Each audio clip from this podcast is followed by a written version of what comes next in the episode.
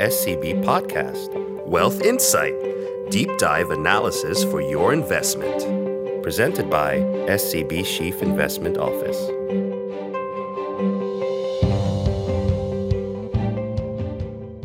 สวัสดีครับท่านผู้ฟังทุกท่านกลับมาพบกันอีกครั้งสำหรับพอดแคสต์ของทาง SCB CIO Wealth Insight นะครับซึ่ง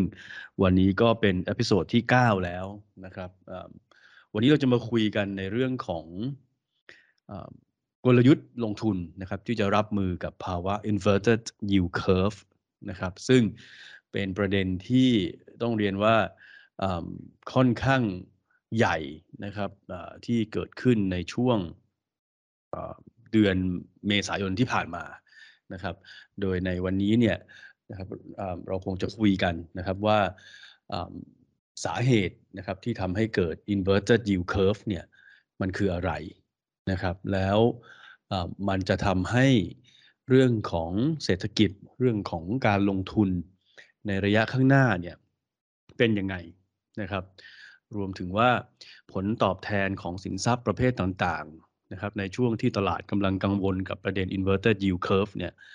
มันเป็นยังไงบ้างนะครับ แล้วก็มุมมองนะครับกลยุทธ์การลงทุนของทาง SCB CIO นะครับที่มีต่อประเด็นเหล่านี้นะครับเป็นยังไงบ้าง นะครับ เริ่มจากในเรื่องของทิศทางนโยบายการเงินนะครับของอธนาคารกลางหลักๆ ก่อนแล้วกันนะครับ เราจะเห็นว่าในช่วงที่ผ่านมาเนี่ยนะครับประเด็นเงินเฟ้อเนี่ยเป็นประเด็นที่ธนาคารกลาง แทบทุกประเทศในโลกเนี่ยนะครับให้ความสำคัญนะครับ อยู่ที่ว่าให้ความสำคัญมากน้อยแค่ไหนนะครับ ถ้าเป็นประเด็นที่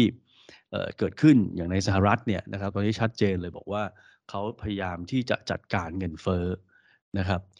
ถ้าเป็นประเทศที่เศรษฐกิจอาจจะยังฟื้นได้ไม่ชัดนักนะครับ ก็อาจจะพูดถึงประเด็นเงินเฟ้อ แต่บอกว่าโฟกัสของเขาเนี่ยยังอยู่ที่เรื่องของการเติบโตทางเศรษฐกิจอยู่นะครับ อย่างเช่นธนาคารแห่งประเทศไทยบ้านเราเนี่ยก็จะเป็นในกรณีที่2นะครับที่แม้เงินเฟ้อจะขยับขึ้นมาแหละนะครับ แต่ว่าเราต้องการการฟื้นตัวของเศรษฐกิจให้ชัดเจนก่อนนะฮะ อะทีนี้กลับมาประเด็นของเฟดเนี่ยนะครับในช่วงที่ผ่านมาเนี่ยนะครับเราจะเห็นว่าเฟดเนี่ยออกมาสื่อสารค่อนข้างชัดนะครับกับความต้องการที่จะจัดการปัญหาเงินเฟ้อนะครับแล้วก็บอกว่าเศรษฐกิจของเขาเนี่ยมันฟื้นตัวขึ้นมาเร็วมากๆแล้วนะครับเร็วจนทำให้มีความพร้อมที่จะรับมือกับการขึ้นดอกเบี้ยได้นะครับเราจะเห็นว่าเฟดพยายามสื่อสารกับตลาดนะครับว่าถ้าดูจากเรื่องของตัวเลขเศรษฐกิจ ดูจากตัวเลขแรงงานนะครับ ดูจากเลขค่าจ้างเนี่ยนะครับเศรษฐกิจแข็งแกร่งพอที่จะรับภาวะดอกเบี้ยขาขึ้นได้นะครับ แล้วยังบอกอีกว่ารอบนี้เขาเชื่อว่าการขึ้นดอกเบี้ยเนี่ยนะครับ มันจะตามมาด้วยลักษณะของ soft landing ก็คือเป็นการชะลอตัวของเศรษฐกิจในระดับที่จัดการได้นะครับ ไม่ได้เกิด hard landing นะครับ ไม่ได้เกิด recession นะครับ ซึ่งเฟดก็เท้าความไปไกลเหมือนกันนะครับ ไปบอกว่าอะถ้าคุณไปดูตอนที่เฟดขึ้นดอกเบี้ย ในช่วงปี 1965 1984 1994 เนี่ย เราจะเห็นว่าการขึ้นดอกเบี้ย ตามมาด้วย soft landings นะครับ แต่ว่าในในอย่างที่เราทราบกันในความเป็นจริงเนี่ยมันก็มีนะครับในเอ่อช่วงที่เฟดขึ้นดอกเบี้ย แล้วตามมาด้วย hard landing หรือว่า recession หรือภาวะเศรษฐกิจถดถอยเนี่ยก็เกิดขึ้นได้นะครับ เพราะฉะนั้นตอนนี้ตลาดก็ก็ก็พยายามติดตามนะครับว่าสิ่งที่เฟดพยายามจะสื่อสารให้เราคิดว่ามันจะเป็น soft landing เนี่ยมันจะจริงไหมนะครับการขึ้นดอกเบี้ยมันจะเร็วมากแค่ไหน และเศรษฐกิจจะรับได้จริงหรือเปล่านะฮะทีนี้ในในมุมมองของ SCB CIO ตอนนี้นะครับถ้าเราดูในเรื่องของการขึ้นดอกเบี้ย นะครับหลาย ๆ ท่านที่ติดตามประเด็นนี้ก็คงทราบกันแล้วว่าดอกเบี้ยมันเป็นขาขึ้นนะครับอันนี้เป็นการสื่อสารของเฟดตั้งแต่ช่วงต้นปีแล้วนะฮะแต่ว่าการขึ้นดอกเบี้ยเนี่ยมันเร็วขึ้นเรื่อย ๆ นะครับเฟดก็บอกเราว่าจะขึ้น ตอนแรกบอกคือจะขึ้นประมาณ 3-4 ครั้งนะครับ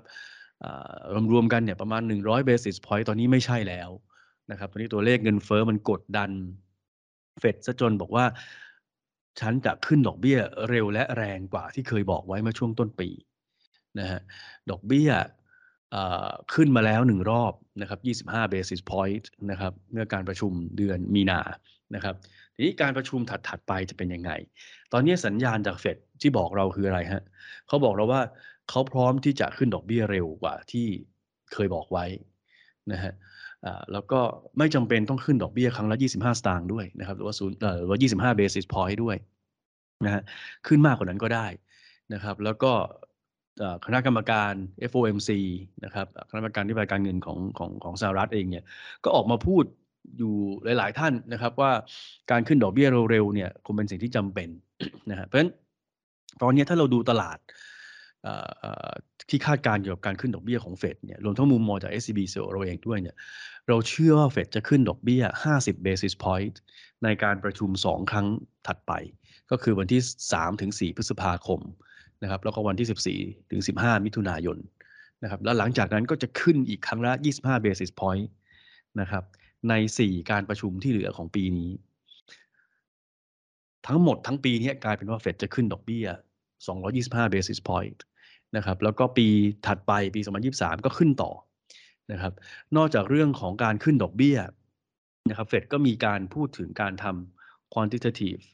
tightening หรือว่า QT นะครับก็คือความพยายามที่จะเริ่มลด balance sheet ของเฟดนะครับที่มันขยายตัวขึ้นมาเร็วมากในช่วงที่มีโควิดนะครับมีการทำ QE ขนาดใหญ่ในระยะเวลาอันสั้นนะครับตอนนี้ก็จะเริ่มเอา balance sheet ลงแล้วนะครับเริ่มมีการดูดสภาพคล่องกลับบ้างแล้ว นะครับ เพื่อให้สภาพคล่องโดยรวมเนี่ยมันไม่มันไม่ไม่ไม่ล้นจนเกินไปพูดง่ายๆนะครับปีนี้เนี่ยก็คงเดือนพฤษภาคมเนี่ยนะครับในการประชุมในพฤษภาคมเนี่ยก็คงมีการพูดถึงประเด็นนี้นะครับ แล้วก็น่าจะลด balance sheet ของเฟดได้เนี่ยนะครับเฉลี่ยต่อเดือนเนี่ยประมาณ 95พันล้านเหรียญสหรัฐต่อเดือนนะครับเพราะฉะนั้นหนึ่งปีเนี่ยก็ลดลงประมาณสักหนึ่งล้านล้านเหรียญสหรัฐนะครับ เฟดเองก็สื่อสารบอกว่าการทำ QT ของเขาเนี่ยมันเสมือนการขึ้นดอกเบี้ยหนึ่งครั้งนะฮะเรื่องของ QT เนี่ยมันเป็นการลดสภาพคล่องใช่ไหมฮะส่วนการลดสภาพคล่องเนี่ยมันก็เหมือนกับนโยบายการเงินมันเริ่มตึงตัวขึ้นนะครับมันก็จะคล้ายๆกับการขึ้นดอกเบี้ย ขึ้นดอกเบี้ยเนี่ยมันคือการขึ้นราคาของเงินนะเขาบอกว่าการทำ QT ของเขาในสปีดเนี้ยนะครับมันจะเท่ากับการขึ้นดอกเบี้ยหนึ่งครั้งนะครับซึ่งตอนนี้ตลาดเริ่ม price in ประเด็นเหล่านี้ไปพอสมควร นะครับ แต่ว่าแน่นอนในช่วงที่มีการประกาศการขึ้นดอกเบี้ยนะครับมันก็จะมีความผันผวนเกิดขึ้นในตลาดการเงินนะครับ มันก็จะมีการคาดการไปข้างหน้านะครับ ว่าเอ๊ะขึ้นดอกเบี้ย 50 basis point ในเดือนพฤษภาแล้ว ในเดือนมิถุนาแล้ว ถ้าเกิดเงินเฟอ้อไม่ลงนะครับ จะต้องขึ้นในการประชุมครั้งต่อ ๆ ไปด้วยหรือเปล่านะครับ อันนี้เป็นประเด็นที่ทาง SCBCO เราประเมินว่า ตลาดจะมี expectation พวกนี้เกิดขึ้น นะครับตราบใดก็ตามที่ถ้าเลขเงินเฟอ้อมันยังไม่ชะลอนะฮะโดยเฉพาะตัวเลขการคาดการเงินเฟ้อนะครับ inflation expectation เนี่ยเราคิดว่าอันนี้เป็นตัวหลักเลยที่เฟดต้องการเห็นว่าตลาดควรจะหลังจากที่เขาขึ้นดอกเบี้ยเนี่ยตลาดควรจะเริ่มปรับคาดการเงินเฟ้อให้มันลงมาเข้าสู่กรอบของของของเฟดที่ประมาณ2%นะครับแต่ว่าอันนี้มันใช้เวลามันใช้เวลานะครับเพราะฉะนั้นทิศทางดอกเบี้ยขาขึ้นในปีนี้ นะครับ เป็นทิศทางที่ชัดเจนมากๆ แล้วก็เป็นการขึ้นดอกเบี้ยที่เร็วและแรงนะครับถ้าเรามาดูผลที่ตามมานะครับ จากเรื่องของการขึ้นดอกเบี้ยเร็วและแรงเนี่ยก็คือสิ่งที่เกิดขึ้นในตลาดพันธบัตรนะครับ หรือว่าตัวอัตราผลตอบแทนพันธบัตรเนี่ยนะครับตัวบอลยูส์เนี่ยบอลสั้นเนี่ยมันผูกอยู่กับเรื่องของดอกเบี้ยนโยบายนะฮะบอลสั้นเนี่ยมันเกิดมันมันผูกอยู่กับเรื่องของดอกเบี้ยนโยบาย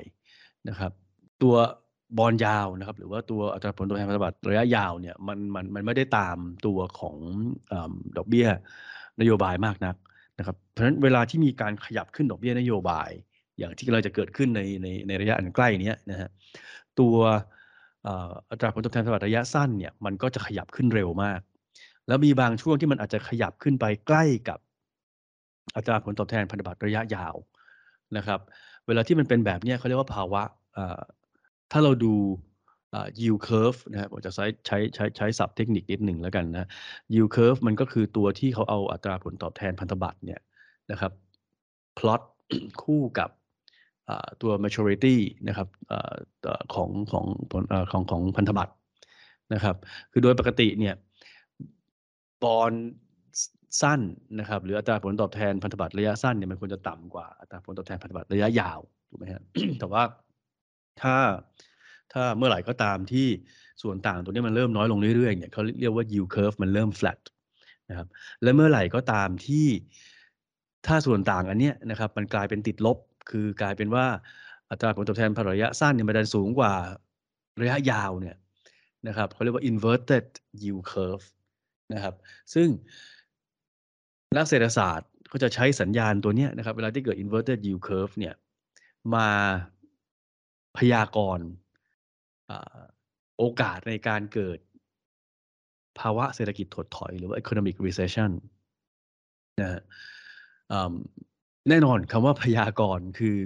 มันมันเป็นลักษณะที่คาดการถูกไหมฮะ จริง ๆ แล้วเนี่ย เวลาที่เกิด inverted yield curve นะฮะผมเน้นตัวที่เป็นสองปีกับสิบปีแล้วกัน เวลาที่เกิดภาวะแบบนี้ มันมีโอกาสที่จะเกิด recession ตามมา แต่ไม่ใช่ทุกครั้งนะครับ แล้วก็ไม่ใช่ inverted ปุ๊บเนี่ย จะต้องเกิด economic recession หรือว่าเกิดเพราะเศรษฐกิจถดถอยในสหรัฐทันที จริงๆ มันมีช่วงเวลาของมันนะครับ ถ้าเราย้อนกลับไปดูในอดีตเนี่ยนะครับ เวลาที่เกิด inverted yield curve เนี่ยนะครับ ไม่ได้ตามมาด้วย recession ทุกครั้งนะครับ แต่ถ้าเกิด recession นะครับ จะใช้เวลาเฉลี่ยเนี่ย อยู่ที่ประมาณ16เดือนนะครับ ก็ก็หนึ่งปีกับสี่เดือนอะพูดง่ายๆนะครับเพราะฉะนั้นเนี่ยมันไม่ใช่ว่า inverted ปุ๊บเนี่ยเราจะเห็น recession เกิดขึ้นทันทีนะครับ แล้วก็ไม่ใช่ว่าเกิด inverted yield curve เสร็จปุ๊บเนี่ยหุ้นจะต้องลงทันทีนะครับ เพราะว่าในข้อมูลในอดีตเนี่ยเราไปเจาะสถิติดูเนี่ย ดัชนี S&P 500 ของสหรัฐเนี่ยนะฮะหลังจากเกิด inverted yield curve เนี่ยก็ยังปรับเพิ่มขึ้นต่อได้นะครับ ใช้เวลาประมาณ 11 เดือนในการขึ้นต่อนะครับ โดยเฉลี่ยยังให้ผลตอบแทนได้ 15%นะฮะซึ่งอันนี้มันกำลังบอกอะไรเรา มันกำลังบอกว่า inverted yield curve เนี่ย มันเป็นตัวหนึ่งที่พยากรณ์การเกิด economic recession ได้นะครับ แต่ก็ไม่ใช่ว่าพยากรณ์ถูกทุกครั้ง บางครั้งก็ไม่เกิดนะครับ แล้วช่วงเวลาในการเกิดเนี่ยมันก็มันก็มันก็มันก็ใช้เวลานะครับ เฉลี่ยเนี่ยประมาณ 16 เดือนนะครับ แต่ถ้าเราดูเรนจ์มันเนี่ยมันมีตั้งแต่ 6 เดือนจนถึง 24 เดือนนะครับ อันนี้แล้วแต่เลยว่าครั้งไหนมีสภาวะเศรษฐกิจที่แตกต่างกันยังไงนะครับ ถามว่าอะแล้วครั้งนี้ล่ะ ครั้งนี้มีโอกาสเกิดไหม นะครับถ้าเราดูจากภาวะเศรษฐกิจของสหรัฐในปัจจุบันนะครับ เรายังคิดว่าโอกาสเกิดน่าจะยังน้อยนะครับ หรือถ้าจะเกิดก็คงใช้เวลานะครับ อาจจะเป็นอีกหนึ่งปีนะครับ หรือสองปีก็ได้นะครับ เพราะว่าถ้าเราดูเรื่องของภาวะเศรษฐกิจ ดูเรื่องของความพร้อม ความแข็งแกร่งของตลาดแรงงานของสหรัฐเนี่ย เราจะเห็นว่ามันมีสูงมากนะครับ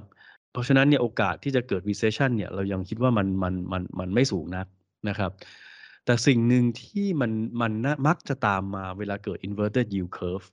แทบจะทุกครั้งเนี่ยคือการชะลอตัวของเศรษฐกิจนะฮะเพราะอะไรนะเราทราบดีกันว่าการขยายตัวของเศรษฐกิจเนี่ยมันมาจากพื้นฐานการเติบโตของรายได้ของคนนะครับความสามารถในการกู้ยืมของคนของบริษัท ถูกไหมครับรายได้โตด้วยนะครับ แล้วก็สามารถที่จะกู้ยืมจากภาคการเงินได้ด้วยเนี่ยเศรษฐกิจมันก็ยิ่งโตนะฮะแต่ที่ inverted yield curve เนี่ยเวลาที่ผมใช้คำสั้นๆแล้วกันนะจะได้จะได้เข้าใจง่ายๆ เวลาที่ตัวบอลยิวตัวสั้นเนี่ยนะครับอัตราผลตอบแทนพันธบัตรระยะสั้นเนี่ยมันขยับสูงขึ้นและดันสูงมากกว่า ตัวอัตราผลตอบแทนพันธบัตรระยะยาวเนี่ยสำหรับภาคการเงินภาคธนาคารคืออะไร ภาคการเงินภาคธนาคารเนี่ยนะครับ ต้นทุนของเขาคืออัตราดอกเบี้ยระยะสั้นใช่ไหมครับ เพราะมันมันมันมันสะท้อนเรื่องของอัตราดอกเบี้ยเงินฝากนะฮะเงินฝากของเราไปฝากธนาคารเนี่ยนะครับ อันนี้คือต้นทุนของธนาคาร ส่วนรายได้ของธนาคารธนาคารพาณิชย์เนี่ยนะครับ คือรายได้จากการปล่อยกู้ ให้กับภาคครัวเรือนให้กับภาคธุรกิจนะฮะไออัตราดอกเบี้ย กู้ยืมเนี่ยนะครับ ที่เราไปกู้ยืมจากธนาคาร มันขึ้นอยู่กับดอกเบี้ยระยะยาวนะฮะทีนี้ถ้าต้นทุนทางการเงิน มันดันขยับเข้ามาใกล้ หรือดันมากกว่า รายได้ที่เขาทำได้นะครับ มันก็ไม่คุ้มอะสำหรับธนาคารพาณิชย์ใช่ไหมฮะที่จะปล่อยกู้เขาก็จะปล่อยกู้น้อยลง การปล่อยกู้น้อยลง มันก็มากระทบเศรษฐกิจตรงที่ว่า เอ๊ะภาคครัวเรือนก็กู้ได้น้อยลงนะครับ ภาคธุรกิจก็กู้ได้น้อยลงนะครับ เศรษฐกิจมันก็โตจากเฉพาะเรื่องของรายได้เรื่องของการใช้จ่ายของบริษัทนะครับไอการกู้ยืมมาเพื่อช่วยขยายกิจการ ช่วยขยายพลังซื้อนะครับอำนาจการจับจ่ายใช้สอยของภาคครัวเรือนเนี่ยมันก็จะชะลอลง นะเพราะฉะนั้น inverted yield curve ที่เกิดขึ้นส่วนใหญ่เนี่ย มันก็เลยตามมาด้วยการชะลอของเศรษฐกิจนะครับ อันนี้เป็นสิ่งที่ผมว่าเป็นปัจจัยสำคัญส่วนตัวมองว่าอาจจะมากกว่าเรื่องของเรื่องของ economic recession ด้วยซ้ำนะครับ เพราะว่า inverted yield curve บางทีก็ ก็เกิดบางทีก็ไม่เกิด recession นะครับแล้วก็ช่วงเวลาที่จะเกิดมันก็มันก็ vary นะครับมันก็แตกต่างกันไป แต่ว่าโดยส่วนใหญ่เนี่ยเศรษฐกิจกำลังจะชะลอตัวอันนี้เราต้องบอกตัวเองในฐานะลงทุนนักลงทุนว่าเฮ้ยตอนนี้เศรษฐกิจกำลังจะชะลอตัวนะนะครับดอกเบี้ยกำลังเป็นขาขึ้นนะนะครับเราควรจะจัดการกับพอร์ตเรายังไงนะครับอะทีนี้ในแง่ของอตัวของ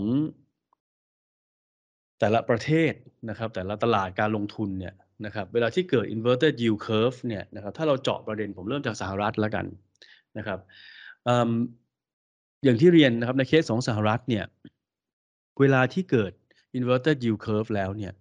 จริง ๆ แล้วถ้ามองไปข้างหน้า 3 เดือนถึง 6 เดือนเนี่ย S&P Index ยังสามารถปรับขึ้นได้นะครับเราจะเห็นว่า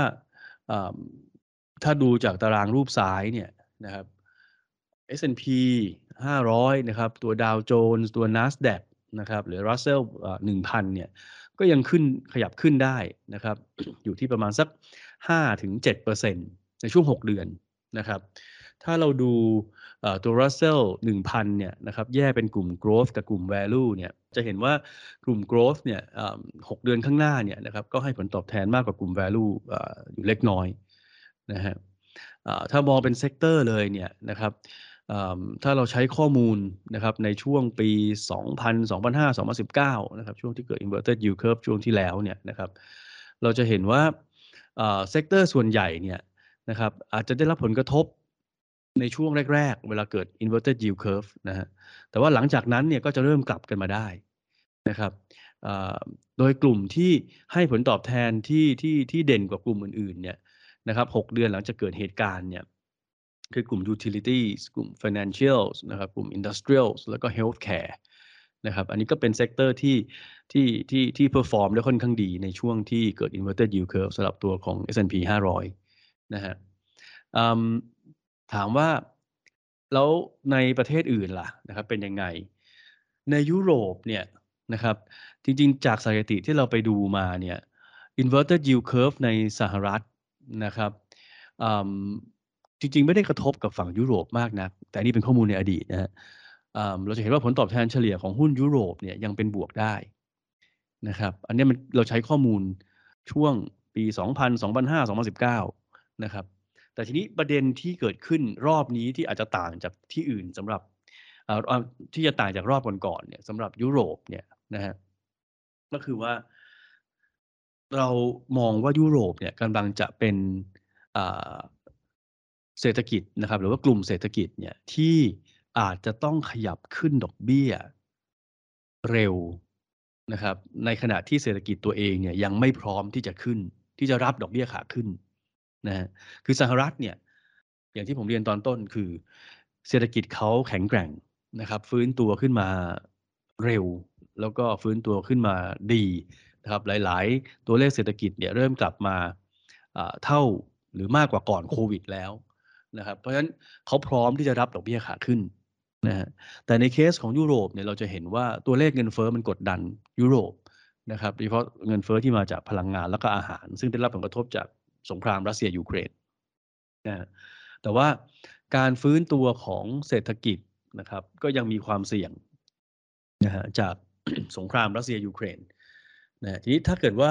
ECB ซึ่งคิดว่าจะขึ้นดอกเบี้ยช้านะครับอาจจะขึ้นดอกเบี้ยปลายปี 2022 แต่เนื่องจากว่าพอสหรัฐขึ้นดอกเบี้ยนะครับแต่พอสหรัฐขึ้นดอกเบี้ยนะครับเราจะเห็นว่าตัวที่กระทบเข้ามาในยุโรปก็คือเรื่องของค่าเงินนะครับค่าเงินยูโรเนี่ย อ่อนจากประเด็นสงครามรัสเซียยูเครนแล้วนะครับก็มาอ่อนค่าจากส่วนต่างดอกเบี้ยในสหรัฐกับยุโรปอีกนะครับซึ่งการอ่อนตัวของค่าเงินเนี่ยมันก็จะไปกระทบกับต้นทุนการนำเข้าสินค้าต่างๆ ด้วยนะครับเพราะว่าค่าเงินอ่อนมันก็หมายถึงว่าต้องนำเข้ามาแพงขึ้นนะพูดง่ายๆนะครับมันก็ไปกระทบกับเงินเฟ้อเข้าไปอีกนะฮะทีนี้ ECB อาจจะต้องเริ่มตัดสินใจขึ้นดอกเบี้ยเร็วกว่าที่เคยคุยไว้กับตลาด แล้วก็อาจจะมากกว่าที่เคยคุยไว้กับตลาดนะครับ ทาง SCB โซเรามีการปรับนะครับตัวดอกเบี้ยนโยบายของธนาคารกลางยุโรปนะครับ ตัวอัตราดอกเบี้ยเงินฝากนะครับคือคือธนาคารกลางยุโรปเนี่ยเขาจะมีดอกเบี้ยหลายตัวนะครับ แต่ตัวที่ใช้เป็นการการทำนโยบายเนี่ยเป็นดอกเบี้ยเงินฝากนะครับ depository facility rate เนี่ยเดิมทีเรามองว่าขึ้นแค่ 25 basis point นะหรือว่าสลึงเดียว นะฮะแต่ว่าตอนนี้เราปรับแล้วเราคิดว่าแรงกดดันเรื่องเงินเฟ้อเรื่องของค่าเงินยูโรที่อ่อนเนี่ยนะครับจะต้องทำให้ ECB เนี่ยต้องขยับขึ้นดอกเบี้ยเร็วขึ้นนะครับขึ้น 50 basis point ในปีนี้นะครับก็จะกลายเป็นว่าอาจจะกลายเป็นสิ่งที่ทำให้ธนาคารกลางยุโรปต้องขึ้นดอกเบี้ยเร็วกว่าที่ควรจะเป็นนะครับ แล้วก็ในขณะที่เศรษฐกิจอาจจะไม่พร้อมนักนะครับ เพราะฉะนั้นโดยรวมเนี่ย ในยุโรปเนี่ยนะครับเรายังมองมุมเป็นนิวทรัลนะครับสำหรับการลงทุนในตลาดหุ้นยุโรปนะครับยังมีความเสี่ยงสองสามประเด็นที่พูดถึงเมื่อสักครู่รอเราอยู่นะครับ ส่วนเรื่องอื่นๆ ในยุโรปก็คงเป็นการเลือกตั้งในฝรั่งเศสนะครับ ที่คงต้องรอดูกันว่าหลังจากที่มีการเลือกตั้งรอบแรกไปแล้วนะครับ วันที่ 10 เมษายนที่ผ่านมานะครับแล้วตอนนี้ก็คงได้แคนดิเดตหลักๆ 2 ท่านไปแข่งกันอีกรอบหนึ่งวันที่ 24 เมษายน นะครับคือประธานาธิบดีท่านปัจจุบันนะครับคุณมาครองนะครับแล้วก็แคนดิเดตอีกท่านหนึ่งนะครับคุณเลเพนนะครับที่จะเข้าไปแข่งกันอีกรอบหนึ่งวันที่24 เมษายนนะครับว่าว่าเป็นยังไงนะครับแต่ว่าเท่าที่ดูเนี่ยตลาดก็ก็มองประเด็นนี้อยู่บ้างแต่ไม่ได้ให้ความสำคัญมากนะครับเพราะคิดว่าตัวของมาครองเนี่ยน่าจะ นะครับน่าจะสามารถชนะการเลือกตั้งได้นะครับ แต่ว่าเรื่องการเมืองก็อย่างที่เรียนนะครับว่าโอกาสที่มันจะมีการพลิกโผเกิดขึ้นก็เป็นไปได้นะครับเราเห็นการเลือกตั้งใหญ่ๆ ในหลายประเทศในช่วงที่ผ่านมา มีการพลิกโผหลายครั้งนะครับ เพราะฉะนั้นเรื่องของความไม่แน่นอนทางการเมือง แล้วก็จะนำมาสู่ความไม่แน่นอนทางนโยบายเนี่ยก็เป็นอันหนึ่งที่เราคงต้องต้อง aware นะครับต้องรับรู้สำหรับเรื่องของตลาดในยุโรปนะครับเพราะฉะนั้นทั้งหลายทั้งปวงเนี่ยก็เลยคิดว่า ถ้าเทียบกับสหรัฐสหรัฐนี่เราให้เป็นนิวทรัลเหมือนกันนะครับแต่เราให้เป็นนิวทรัลในลักษณะที่เรารอให้หุ้นสหรัฐเนี่ยลงมานะครับแล้วให้ valuation มันกลับมาน่าสนใจเนี่ยเรารอเข้าซื้อนะครับเป็นนิวทรัลที่รอเข้าซื้อ แต่ยุโรปเนี่ยเป็นนิวทรัลเหมือนกันแต่ว่ารอลด position นะครับเพราะว่ายังมีปัจจัยลบแล้วก็ปัจจัยความไม่แน่นอนที่รออยู่ในระยะข้างหน้านะครับ อีกตลาดหนึ่งที่เรา คงต้องรอนะครับตอนนี้เราเป็นนิวทรัลอยู่นะครับแต่ว่าเราก็ไม่ได้ไม่ไม่ได้ชอบมากนะครับ เพราะว่าเราคิดว่าตลาดเขา price in ข่าวดีไปค่อนข้างเยอะแล้วก็คือตลาดญี่ปุ่นนะครับ เพราะว่าถ้าเราดูเนี่ยเราจะเห็นว่าตัวของญี่ปุ่นเองเนี่ยก็ หลาย ๆ อย่างเนี่ยนะครับไม่ว่าจะเป็นเรื่องของค่าเงินเยนออนนะครับเรื่องของการทำนโยบายของ BOJ ที่ยังสนับสนุนการเติบโตของเศรษฐกิจต่อเนี่ยมันถูก price in ไปในในใน valuation ของตลาดญี่ปุ่นแล้วนะครับเพราะฉะนั้นตอนนี้เราก็ยังคีเป็น neutral อยู่นะครับในเคสของตลาดจีนนะครับ ก็ตลาดจีนก็เป็นตลาดที่หลายท่านให้ความสนใจนะครับ แล้วก็ มีคำถามมาทาง SCB CO เยอะเหมือนกันสำหรับลูกค้าของเรานะครับเราให้เป็นนิวทรัลนะครับมาตั้งแต่ต้นปีนะครับสาเหตุหลักๆ เลยก็คือเรื่องของตัวนโยบาย Zero COVID Policy นะครับที่เราคิดว่าจีนจะต้องดำเนินต่ออไปอีกสักพักหนึ่งนะครับแล้วก็มันจะกลายเป็นจุดที่ทำให้เวลาที่เกิดเคสติดเชื้อขึ้นมาเยอะๆเนี่ยมันก็จะเป็น การนำเอานโยบายปิดเมืองกลับมา แล้วมันก็จะกระทบเรื่องของเศรษฐกิจ แล้วก็เรื่องของผลประกอบการของบริษัทจดทะเบียนในจีนนะครับ อันนี้เป็นเป็นเรื่องหลักเลยนะครับ แล้วก็ที่ผ่านมาเนี่ยนะครับเราก็จะเห็นการปิดเมืองในเมืองใหญ่ ๆ อย่างเซี่ยงไฮ้ก็ยังเป็นประเด็นที่ยังยังยังเรายังไม่ค่อยสบายใจนะครับตราบใดที่มีการใช้นโยบายนี้อยู่ในจีนนะครับ เราก็เลยให้เป็นนิวทรัลเอาไว้นะครับอาจจะมีนโยบายเข้ามากระตุ้นบ้างนะครับ แต่ว่ามันเป็นการลักษณะกระตุ้นเพื่อจำกัดความเสี่ยงขาลงของเศรษฐกิจนะครับ มันเป็นการออกมาตรการชื่อมันชื่อมาตรการกระตุ้นนะจริงเป็นการบรรเทาผลกระทบมากกว่านะครับ เพราะฉะนั้นมันไม่ได้มันมันโอกาสที่มันจะสร้างอัพไซด์ขึ้นไปเนี่ยมันก็เลยน้อยลงนะฮะถามว่าเอ๊ะแล้วเมื่อไหร่จีนเขาจะยกเลิกนโยบาย zero covid policy สักทีนะครับ เพราะว่าที่ผ่านมาก็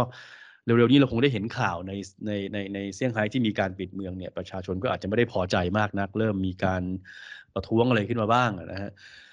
แต่ว่าถ้าเราดูจากทิศทางปัจจุบันเนี่ยนะครับเราคิดว่าจีนเนี่ยอาจจะอาจจะยังใช้นโยบาย zero covid policy ต่อไปจนถึงช่วงปลายปีนะครับที่จะมีการประชุมพรรคคอมมิวนิสต์ของจีนนะครับเพื่อให้ควบคุมจำนวนผู้ติดเชื้อเนี่ยให้อยู่ในระดับต่นะครับ เอาไว้ก่อนนะครับ อีกประเด็นหนึ่งที่เขาอาจจะยังไม่พร้อมก็คือว่าเรื่องของวัคซีนนะครับทั้งในแง่ของตัววัคซีนที่จีนพยายามจะสร้าง mRNA ขึ้นมาเองนะครับ รวมถึงอัตราการฉีดวัคซีนนะครับในในในใน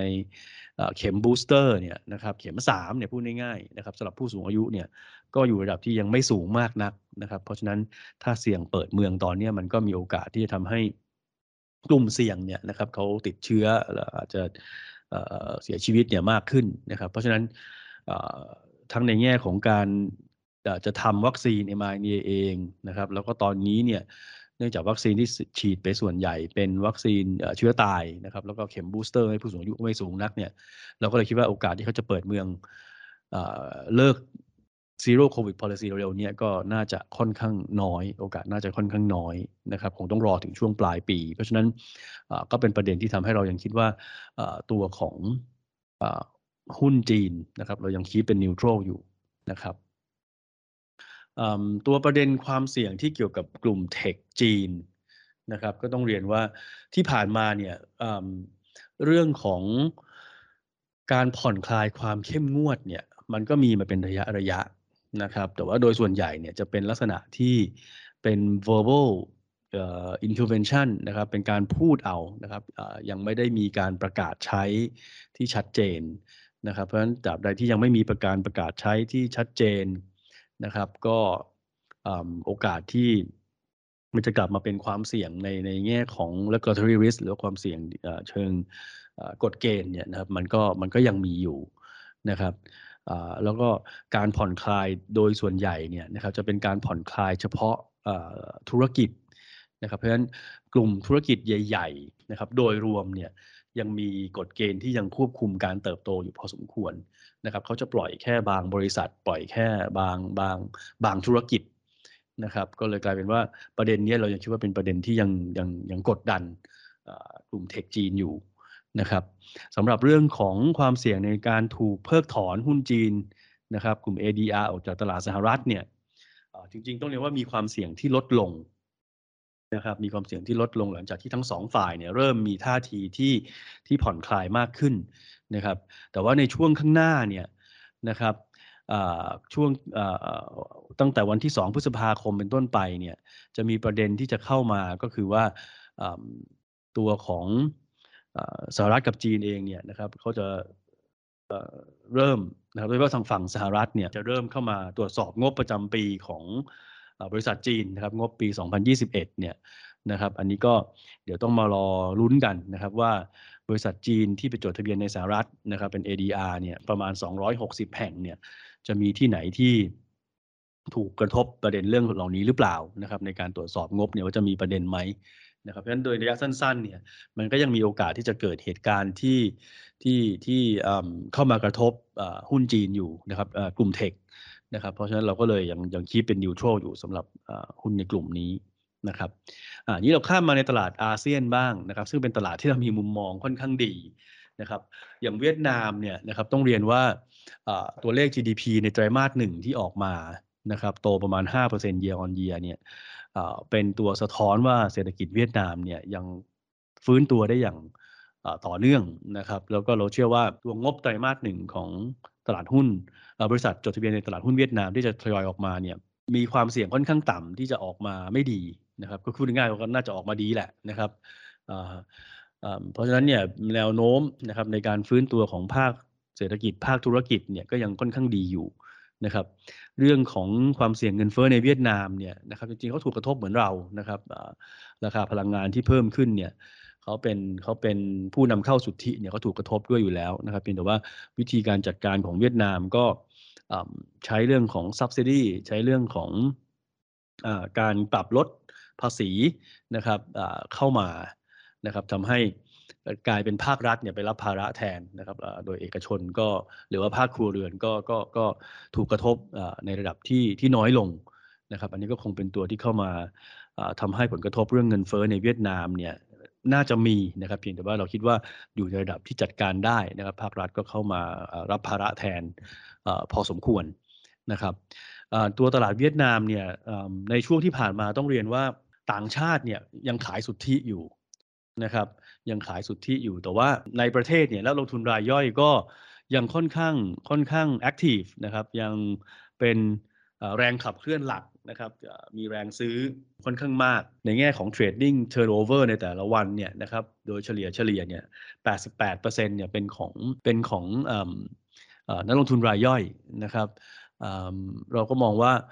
ในแง่ของการเติบโตของเศรษฐกิจแล้วก็ของ e a r n i n g ที่จะออกมาเนี่ยก็น่าจะเป็นแรง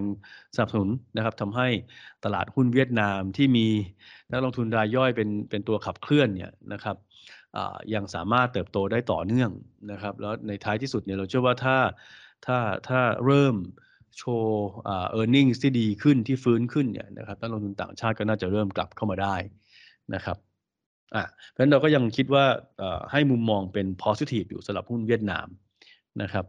ส่วนของไทยเนี่ยต้องเรียนว่าตอนนี้เราเป็น slightly positive นะครับหลักๆก็เพราะว่าเรามองว่าในช่วง 2 อาทิตย์ที่ผ่านมาเนี่ยจริงหุ้นไทยขึ้นมาค่อนข้างเร็วนะครับเราก็เลยปรับลงมาเป็น slightly positive นะเพราะ valuation เริ่มตึงตัว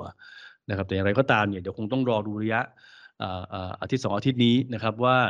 correction ที่เกิดขึ้นในตลาดหุ้นไทยเนี่ยจะจะไปถึงตรงไหนนะครับ ถ้าถึงจุดที่กลับมาทำให้ valuation ของไทยน่าสนใจอีกครั้งเนี่ยนะครับเราก็อาจจะมีการการการ revise rating ของของไทยนะครับเดี๋ยวเรามาคุยกันในในในรอบหน้าแล้วกัน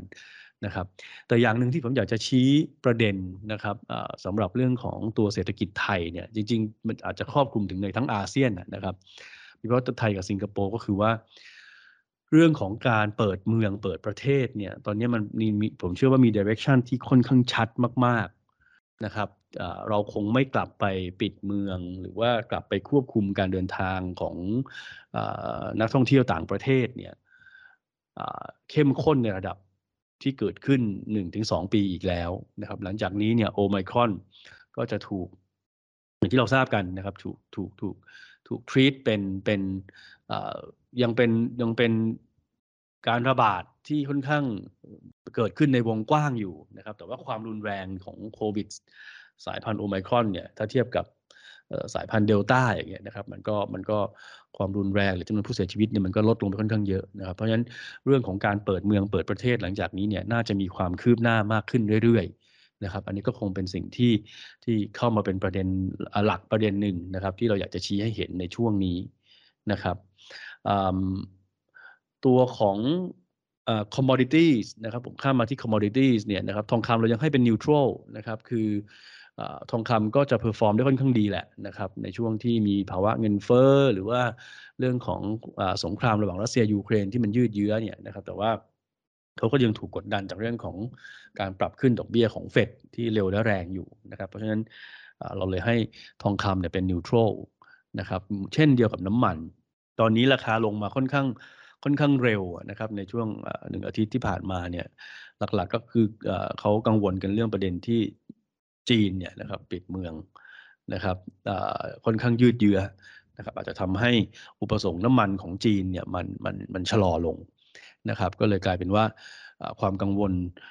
ทำให้ราคาน้ำมันนี่ลดลงมา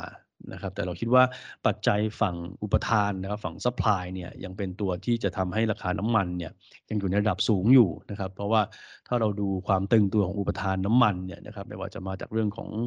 อสงครามรัสเซียยูเครนนะครับหรือว่าการขยับขึ้นในการผลิตน้ำมันเพิ่มของ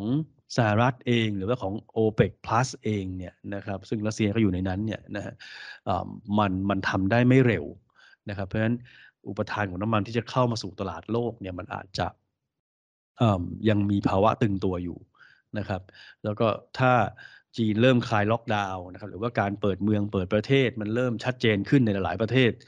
ทั่วโลกเนี่ยนะครับอุปทานเออโทษทีอุปสงค์น้ำมันมันจะกลับมานะครับเราก็เลยมองว่า ตอนนี้เรายังให้เป็นนิวทรัลสำหรับน้ำมันนะครับ มาถึง asset class สุดท้ายนะครับที่สองที่ที่ผ่านมาเนี่ยเรามีการปรับขึ้นมาเป็น positive นะครับคือ Asian REITs นะครับ Asian REITs เนี่ยอย่างที่เรียนนะครับทิศทางการเปิดเมืองเปิดประเทศในสิงคโปร์ในไทยเนี่ยเราคิดว่าตอนนี้ชัดเจนขึ้นเรื่อยๆนะครับอันนี้ก็เป็นผลบวกหลักเลยแหละนะครับที่จะทำให้ REITs ในเอเชียนะครับซึ่ง ถ้ามองจากฝั่ง valuation เนี่ยเป็นแลกกาดนะครับ คือราคาเนี่ยยังไม่ได้ฟื้นขึ้นมาเร็วเท่ากับ REITs ใน develop markets นะครับเราก็เลยมองว่าเป็นมุมมองที่น่าสนใจนะครับ ถ้าเราดูเนี่ย dividend yield ของไทยรีดนะครับ แล้วก็สิงคโปร์รีดเนี่ย เมื่อเทียบกับความผันผวนของเขาเนี่ยนะฮะอยู่ในระดับที่ค่อนข้างน่าสนใจเลย นะครับ บวกกับถ้าเราย้อนกลับไปดูนะครับ อาจจะมีคำถามว่าเอ๊ะเวลาที่ดอกเบี้ยขาขึ้นเนี่ยมันจะกระทบรีดหรือเปล่านะครับ ที่เราไปพบมาก็คือว่า ถ้าเริ่มมีการคาดการณ์ว่าดอกเบี้ยจะขึ้นเนี่ย REIT จะไม่ค่อย perform เท่าไหร่ แต่ถ้าดอกเบี้ยขึ้นแล้วเนี่ยนะครับ REIT จะขยับขึ้นมาได้นะครับ ซึ่งตอนนี้ดอกเบี้ยมันขึ้นแล้วนะเราก็เลยมองว่าเออปัจจัยนี้ก็อาจจะเป็นปัจจัยที่อาจจะไม่ได้กระทบ REIT มากนักนะครับ เรื่องของการเปิดเมือง เปิดประเทศที่จะทำให้ occupancy rate ของของของอภาคอสังหา หรือว่าภาคโรงแรมพวกนี้นะครับตัวของ retail REITs พวกนี้น่าจะเป็นตัวหลักที่ตลาดให้ความสำคัญนะครับ เราก็เลยปรับ REIT ในเอเชียเนี่ยขึ้นมาเป็น positive นะครับ ก็โดยรวมๆ ถ้าเทียบกับเมื่อสัปดาห์ที่แล้วนะครับในแง่ไอ้โทษทีครับ ถ้าเทียบกับเมื่อเดือนที่แล้วนะครับ asset allocation strategy จาก SCB CIO เนี่ยนะครับเรามีการปรับนะครับเรื่องของเงินสดนะครับจากเดิมที่เราบอกว่าเอ้ยต้องมีเยอะหน่อยในพอร์ตนะครับเป็น slightly positive เนี่ยตอนนี้ลดลงมาเป็น neutral นะครับโดยที่ลดลงมาเนี่ยนะครับก็ถ้าเทียบกับสิ่งที่เราปรับเพิ่มขึ้นไปมีอะไรบ้างนะครับ ก็จะมีหุ้นกู้ไทย นะครับที่เรามองว่าถ้าเป็น investment grade นะครับเป็นบริษัทที่มีความแข็งแกร่งของงบเนี่ยนะครับเรายังแนะนำอยู่นะครับแล้วก็มีเวียดนามนะครับที่มาเป็น positive ชัดเจนนะครับแล้วก็ Asian REIT ที่ขยับขึ้นมานะครับก็อันนี้ก็เป็นกลยุทธ์ของ asset allocation จากฝั่ง SCB CIO นะครับอีกประเด็นหนึ่งที่เราอยากจะเน้นย้ำนะครับในช่วงที่ตลาดมีความผันผวนมากๆ นะครับเรายังคิดว่าเรื่องของ stay invested นะครับการลงทุนระยะยาวเนี่ยเป็นสิ่งที่อยากให้นักลงทุนเนี่ยมองนะครับมันอาจจะมีความผันผวนนะครับ แต่ว่าถ้าเราลงทุนในสินทรัพย์ที่